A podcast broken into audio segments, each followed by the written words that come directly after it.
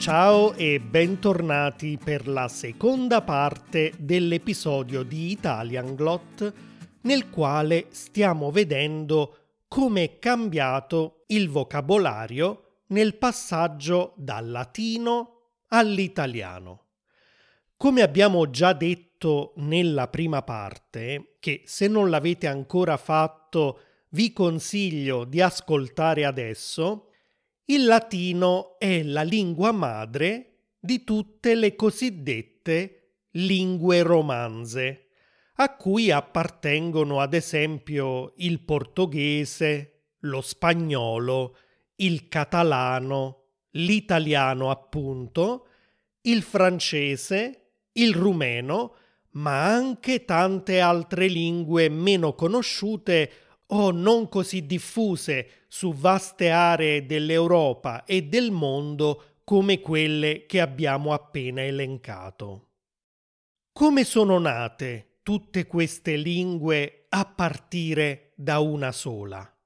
Questo l'abbiamo visto nell'episodio precedente e i motivi sono vari, ma uno tra questi è anche il fatto che quando gli antichi romani hanno cominciato a conquistare nuove terre in Italia e nel resto d'Europa, hanno sottomesso popoli che avevano una propria identità, una propria cultura e una propria lingua. Il contatto tra le lingue locali e la lingua latina, parlata dagli invasori, ha prodotto dei cambiamenti anche nel latino ed è proprio di quest'ultimo aspetto che parleremo oggi. Quali nuove parole sono entrate nel vocabolario latino e quali sono arrivate fino a noi in italiano?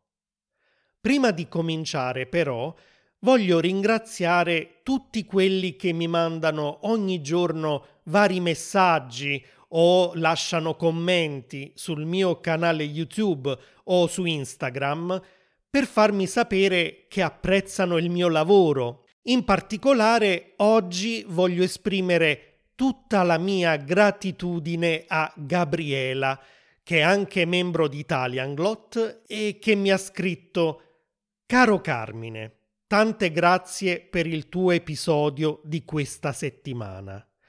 Io penso che c'è una grandissima differenza con altri siti di insegnanti della lingua italiana, perché trovo il contenuto più profondo, interessante, certamente parte della cultura italiana.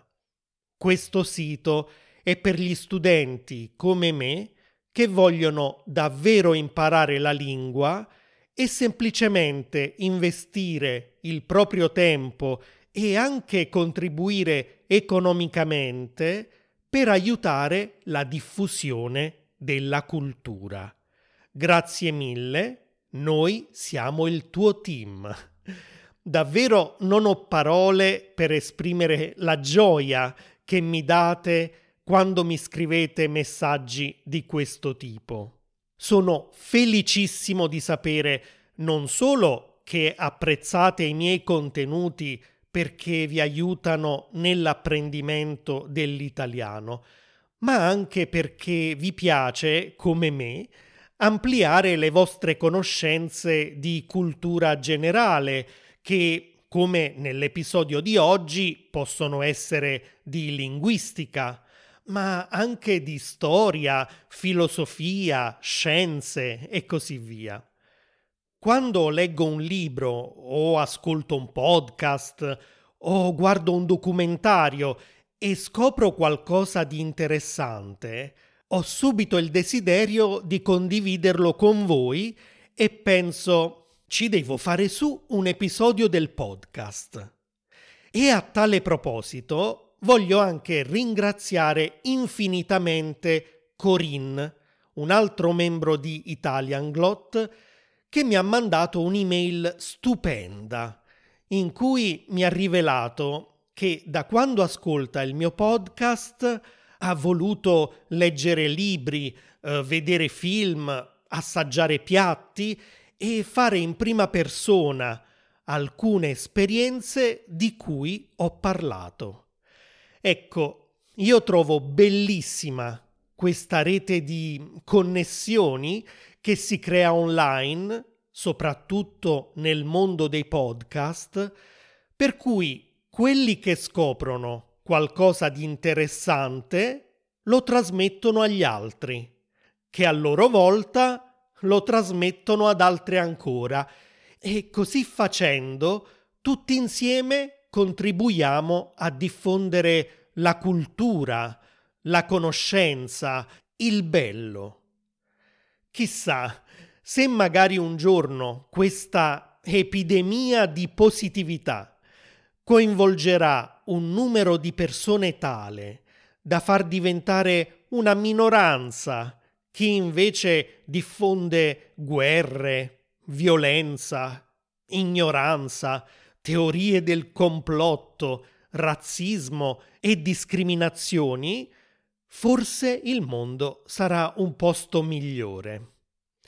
Ad ogni modo, il fatto che apprezziate appunto il mio podcast e che addirittura risvegli la vostra curiosità e vi ispiri a conoscere di più, mi riempie di gioia. E quando poi contribuite anche economicamente, come fanno Gabriela e Corinne, dandomi il privilegio di continuare a fare un lavoro che mi piace e di portare avanti questo progetto, non posso che mandarvi un enorme abbraccio virtuale perché senza di voi sarei costretto a fermarmi, a chiudere Italian Glot e spero che questo non succeda. Perciò, se anche voi volete sostenere questo podcast, potete trovare tutte le informazioni su italianglot.com slash membership e in questo modo riceverete tante risorse per migliorare il vostro italiano, come le trascrizioni degli episodi, compreso quello di oggi, fogli di lavoro con esercizi di vocabolario, grammatica e comprensione orale e avrete anche l'accesso ai miei corsi online, alle serie Storie semplici per principianti, canzoni in italiano e così via. Un secondo modo per aiutarmi invece è semplicemente aprire l'app di Spotify o di Apple Podcasts e assegnare un voto di 5 stelle a Italian Glot. Grazie mille. Dunque, cominciamo e vediamo con quali popoli i romani sono entrati in contatto nel corso delle loro conquiste e quali fenomeni linguistici si sono verificati, portando così al cambiamento del vocabolario latino. E a proposito di questi ultimi, potete già immaginare che quando un popolo sottomette prepotentemente un altro popolo, occupando il suo territorio, tende a imporre la propria lingua, Succedeva ad esempio che i soldati romani sposassero le donne del luogo. E poiché il latino era la lingua dei conquistatori, quella che aveva più prestigio in quel momento, era chiaramente anche la lingua che veniva trasmessa ai figli. In alcuni casi, perciò, dopo una fase di bilinguismo, in cui cioè si continuavano a parlare contemporaneamente tutte e due le lingue, la lingua locale poteva finire per scomparire o per ridursi a pochi parlanti, mentre il latino diventava la lingua ufficiale di quel territorio. Dovete tenere presente però che dall'incontro di queste due culture anche il latino ne usciva in qualche modo cambiato. Oggi ci stiamo occupando principalmente di come è cambiato il vocabolario e quindi parleremo soprattutto dei cosiddetti prestiti linguistici. Si tratta del fenomeno per cui una parola straniera entra a far parte della nostra lingua e comincia a essere usata quotidianamente. Perché succede questo? Perché abbiamo la necessità di usare una parola straniera? Beh, un esempio classico sono tutti quegli oggetti che appartengono a un'altra cultura e che nella nostra non esistono, che per noi sono nuovi. In quel caso non abbiamo un termine per definirli e usiamo così gli stessi termini del popolo per il quale invece quegli oggetti sono familiari.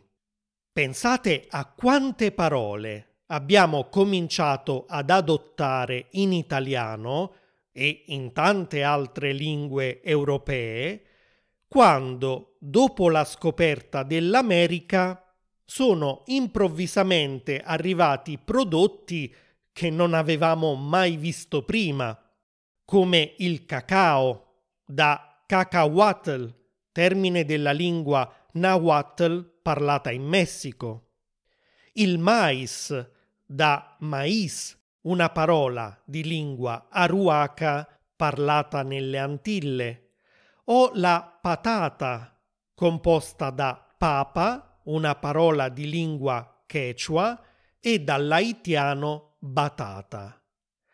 Ecco, la stessa cosa è successa anche agli antichi romani. Quando sono arrivati ad esempio a contatto con i Celti, hanno preso in prestito da loro quei termini che descrivevano oggetti che non avevano mai visto prima. Anche i Celti, come i Romani, erano popoli indoeuropei erano arrivati in Europa partendo dagli stessi luoghi di origine e di questo vi ho parlato negli episodi 59, 66 e 83. E parlavano dunque lingue imparentate tra loro, cioè che avevano una lingua madre in comune.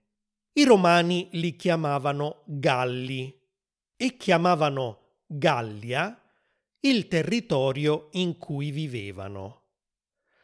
La Gallia corrispondeva più o meno all'attuale area comprendente Francia, Belgio, Paesi Bassi, Svizzera e Italia settentrionale. Potete quindi immaginare che nel francese sono rimaste molte più parole di origine celtica di quante non ne abbiamo noi oggi in italiano.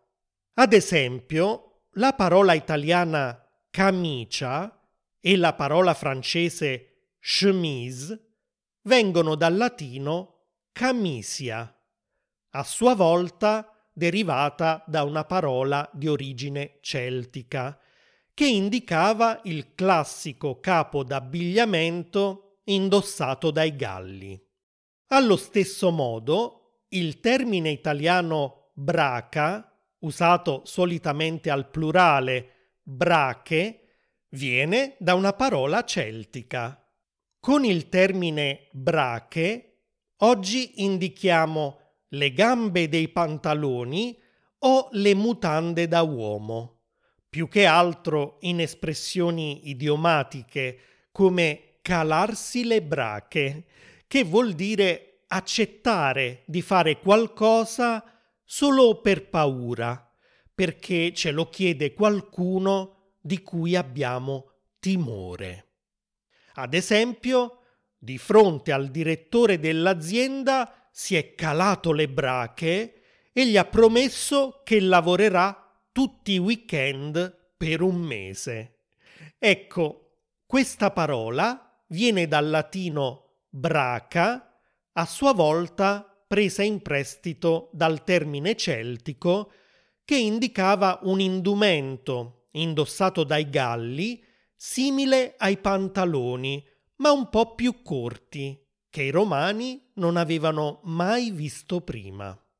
Per riferirsi alla tipologia di mezzo di trasporto tipicamente usato dai popoli celti, invece, i romani usavano la parola carrus, che derivava a sua volta dalla parola celtica carros. È proprio da questo termine che viene dunque la parola italiana carro. E sapete che anche quando diciamo un pezzo di torta, un pezzo di pane e così via, la parola pezzo, che indica una parte di qualcosa, ha pure un'origine celtica? Sì, in realtà si tratta della forma maschile del termine pezza, arrivato attraverso il latino da pettia, che i Celti usavano per indicare un frammento di stoffa, di tessuto. Anche nell'italiano moderno, pezza indica proprio un pezzo di stoffa, spesso usato per pulire il pavimento, spolverare, asciugare qualcosa. Un'ultima curiosità. Anche il verbo camminare, derivato di cammino, è di origine celtica. Un'altra fonte di prestiti in latino è rappresentata dai contatti che i romani avevano con i greci. In questo caso i romani non avevano né conquistato la Grecia né sottomesso la sua popolazione. Al contrario, la cultura greca era vista quasi come qualcosa di superiore, un modello da imitare. Si trattava di un meccanismo simile a quello che oggi, nell'era di Internet, riscontriamo nell'uso sempre più frequente di termini inglesi nell'italiano di tutti i giorni. Cosa che da molti viene criticata perché non c'è davvero la necessità di introdurre dei prestiti quando già esiste una corrispondente parola italiana per definire una certa cosa. Al lavoro molti dicono sono in un meeting invece di dire sono in riunione. Alcuni dicono questo ballo è il nuovo trend dell'estate, anziché dire è la nuova tendenza dell'estate. Oppure si dice i teenager usano molto i social network al posto di gli adolescenti usano molto le reti sociali. Ecco, nell'antica Roma la lingua greca aveva questo tipo di prestigio, tanto che a un certo punto sono diventate di uso comune molte parole greche. Ad esempio, camera veniva dal greco camara, che indicava un certo tipo di soffitto dalla forma ricurva, un soffitto a volta. I romani all'inizio hanno preso in prestito questa parola conservando il significato originale, ma poi hanno cominciato a usarla per descrivere anche l'intera stanza al di sopra della quale veniva costruito questo tipo di soffitto.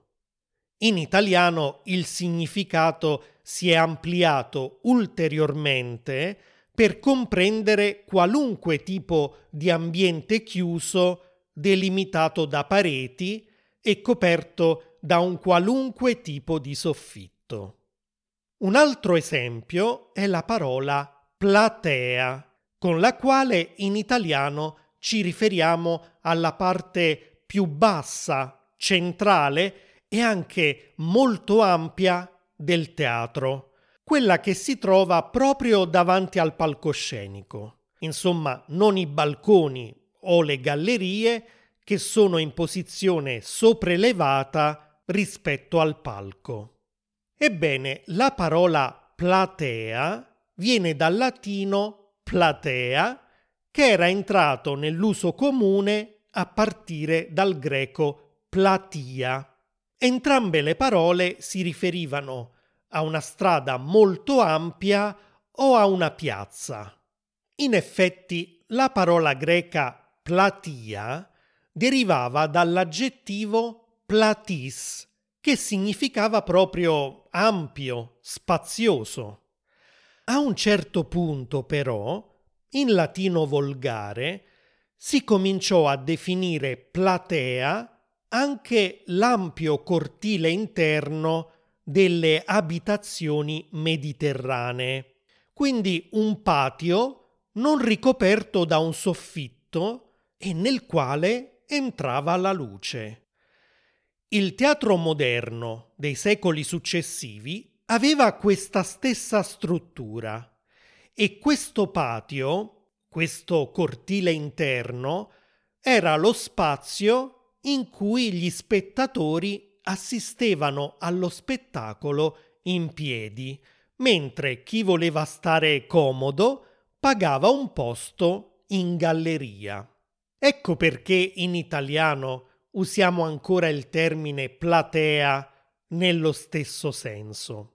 Attenzione però, questo termine non è derivato direttamente dal latino platea, ma gli intellettuali, molti secoli dopo, lo hanno ripescato dalla lingua latina e lo hanno introdotto artificialmente, potremmo dire, nella lingua italiana è un esempio di quello che viene definito un latinismo, cioè una parola che non è evoluta nel tempo fino ad arrivare a noi, ma che è stata inserita nella nostra lingua molto tempo dopo, di proposito, solo perché suonava colta. Ma allora la parola latina platea in quale parola italiana si è davvero trasformata? La parola platea è cambiata nel tempo fino a dare origine alla parola piazza, che ha conservato quindi il significato originale usato anche dai romani. Prima ancora della sua caduta, l'impero romano d'Occidente aveva contatti con diverse popolazioni germaniche del nord Europa. Non solo, da un certo momento in poi i romani cominciano a scontrarsi con queste popolazioni che prima entrano nei loro territori semplicemente per saccheggiarli, derubare la gente del luogo e tornare a casa con un ricco bottino, e poi per conquistarli completamente e stabilircisi. In italiano le chiamiamo invasioni barbariche, che è anche uno di quegli argomenti di storia che studiamo a scuola. È proprio per tutti questi motivi che in latino entrano diverse parole di origine germanica. Una di queste era guerra. Nello scorso episodio, infatti, vi ho detto che la parola latina per indicare uno scontro armato era bellum. In italiano l'aggettivo bellico si usa proprio per descrivere tutto ciò che ha a che fare con la guerra, mentre è bellicoso qualcuno che è aggressivo e vuole la guerra. A un certo punto, però, si diffonde nel latino volgare l'aggettivo bellus, che vuol dire proprio bello, e la parola bellum, che gli somiglia troppo, tende a scomparire. Prende allora il suo posto il termine germanico verra, che significava letteralmente mischia, scontro selvaggio e disordinato, che era un po' il modo con cui i popoli germanici attaccavano i romani, i quali invece erano abituati a condurre battaglie in modo più sofisticato, seguendo precise strategie militari. La storia ci insegna che alla fine è prevalso il modo di fare la guerra dei barbari, perché sono stati loro a vincere, e con loro è prevalsa anche la parola guerra. Passando a un'altra parola, non molti lo sanno, ma anche il termine sapone ha origine germanica ed è derivato dal proto-germanico saipo. Il proto-germanico è la lingua che ha dato origine a tutte le lingue germaniche, come il tedesco, l'inglese, l'olandese e così via. I latini chiamavano il sapone sapo e lo scrittore romano Plinio il Vecchio lo descriveva come un'invenzione dei Galli.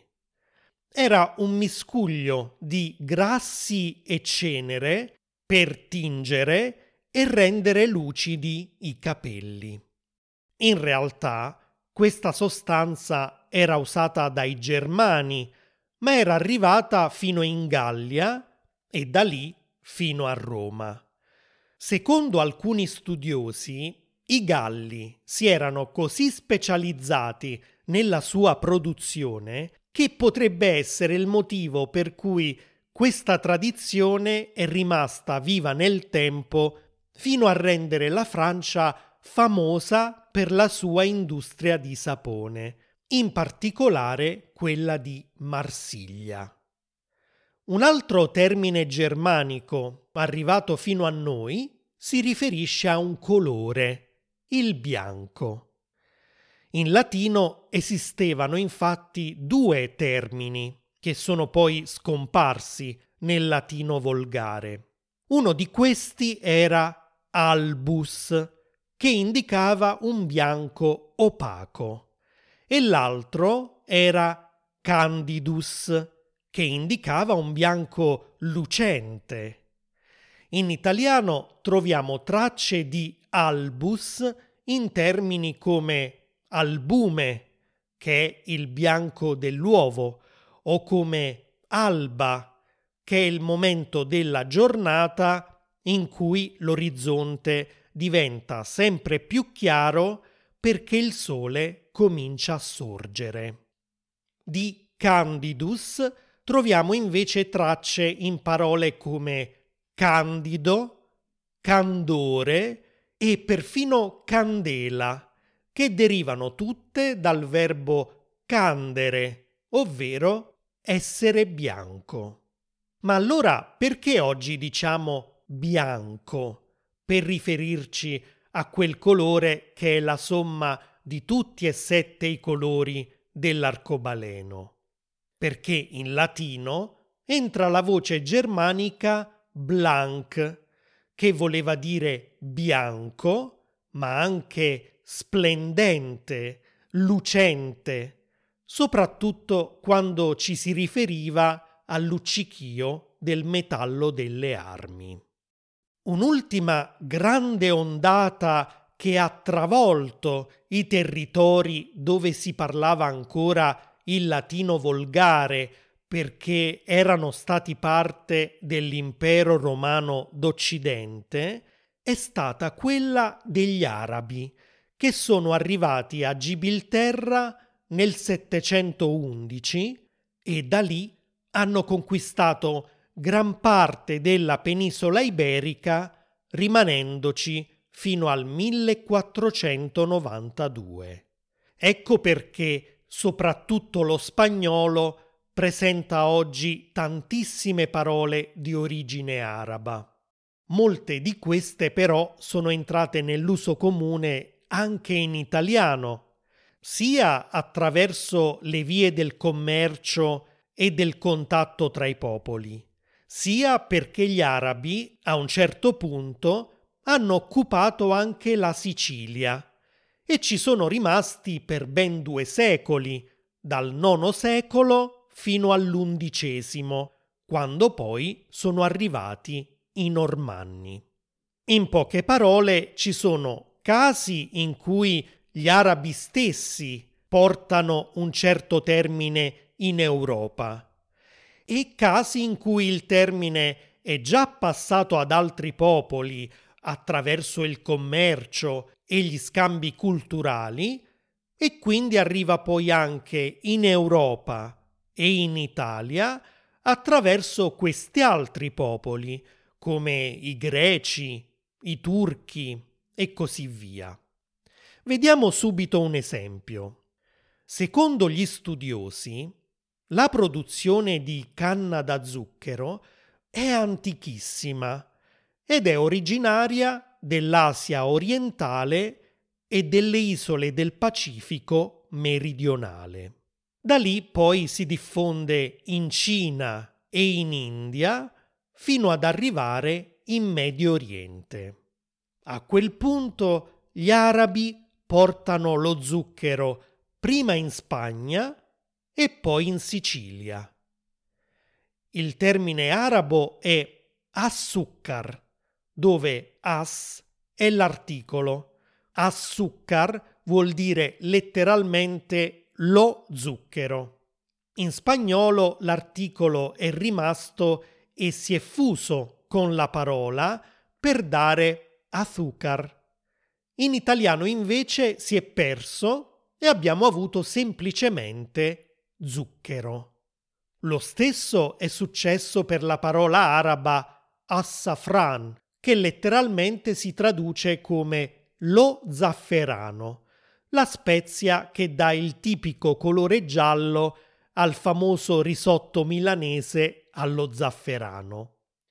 In spagnolo, ancora una volta, l'articolo si è fuso col resto della parola, dando così azafran, mentre in italiano abbiamo appunto il termine zafferano. Restando in tema di cose da mangiare, anche la parola arancia deriva dall'arabo. La storia è un po' complessa e ci sono diverse teorie al riguardo. Secondo alcuni studiosi, gli antichi romani avevano già portato in Sicilia dall'Oriente la coltivazione dell'arancia. La chiamavano malum aureum, cioè mela dorata. Era però una varietà amara il cui sapore non era poi così popolare tra la gente, per cui nel corso dei secoli la sua coltivazione è andata a scemare fino all'arrivo degli arabi che l'hanno riportata in Sicilia. Loro chiamavano l'arancia amara naranj, che ha dato origine al termine spagnolo naranja e a quello italiano arancia.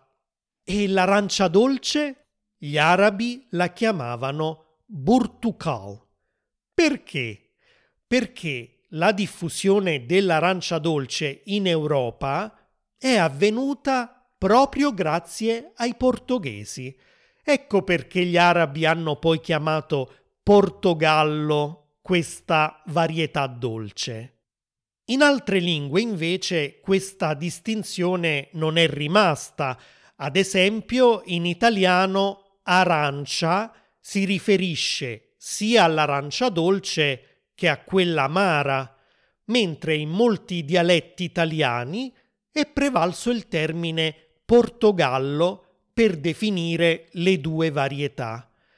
In napoletano si dice ad esempio Purtual lo stesso accade in greco dove si dice portocali, in rumeno in cui abbiamo il termine portocale e così via. Vediamo ora un altro vocabolo venuto dall'arabo che non ha nulla a che fare con il cibo. Quando in italiano diciamo che giochiamo d'azzardo, vuol dire che puntiamo i nostri soldi su qualcosa che è lasciato completamente al caso, alla fortuna, come un lancio di dadi, un giro di roulette o una partita a poker. Ebbene, la parola azzardo viene dall'arabo azar, che indicava proprio il dado o più in generale il caso. A sua volta, azar deriva da zar, che vuol dire fiore. Quale collegamento può esserci tra un fiore e il dado, tra un fiore e il caso, la fortuna? Beh, una spiegazione c'è.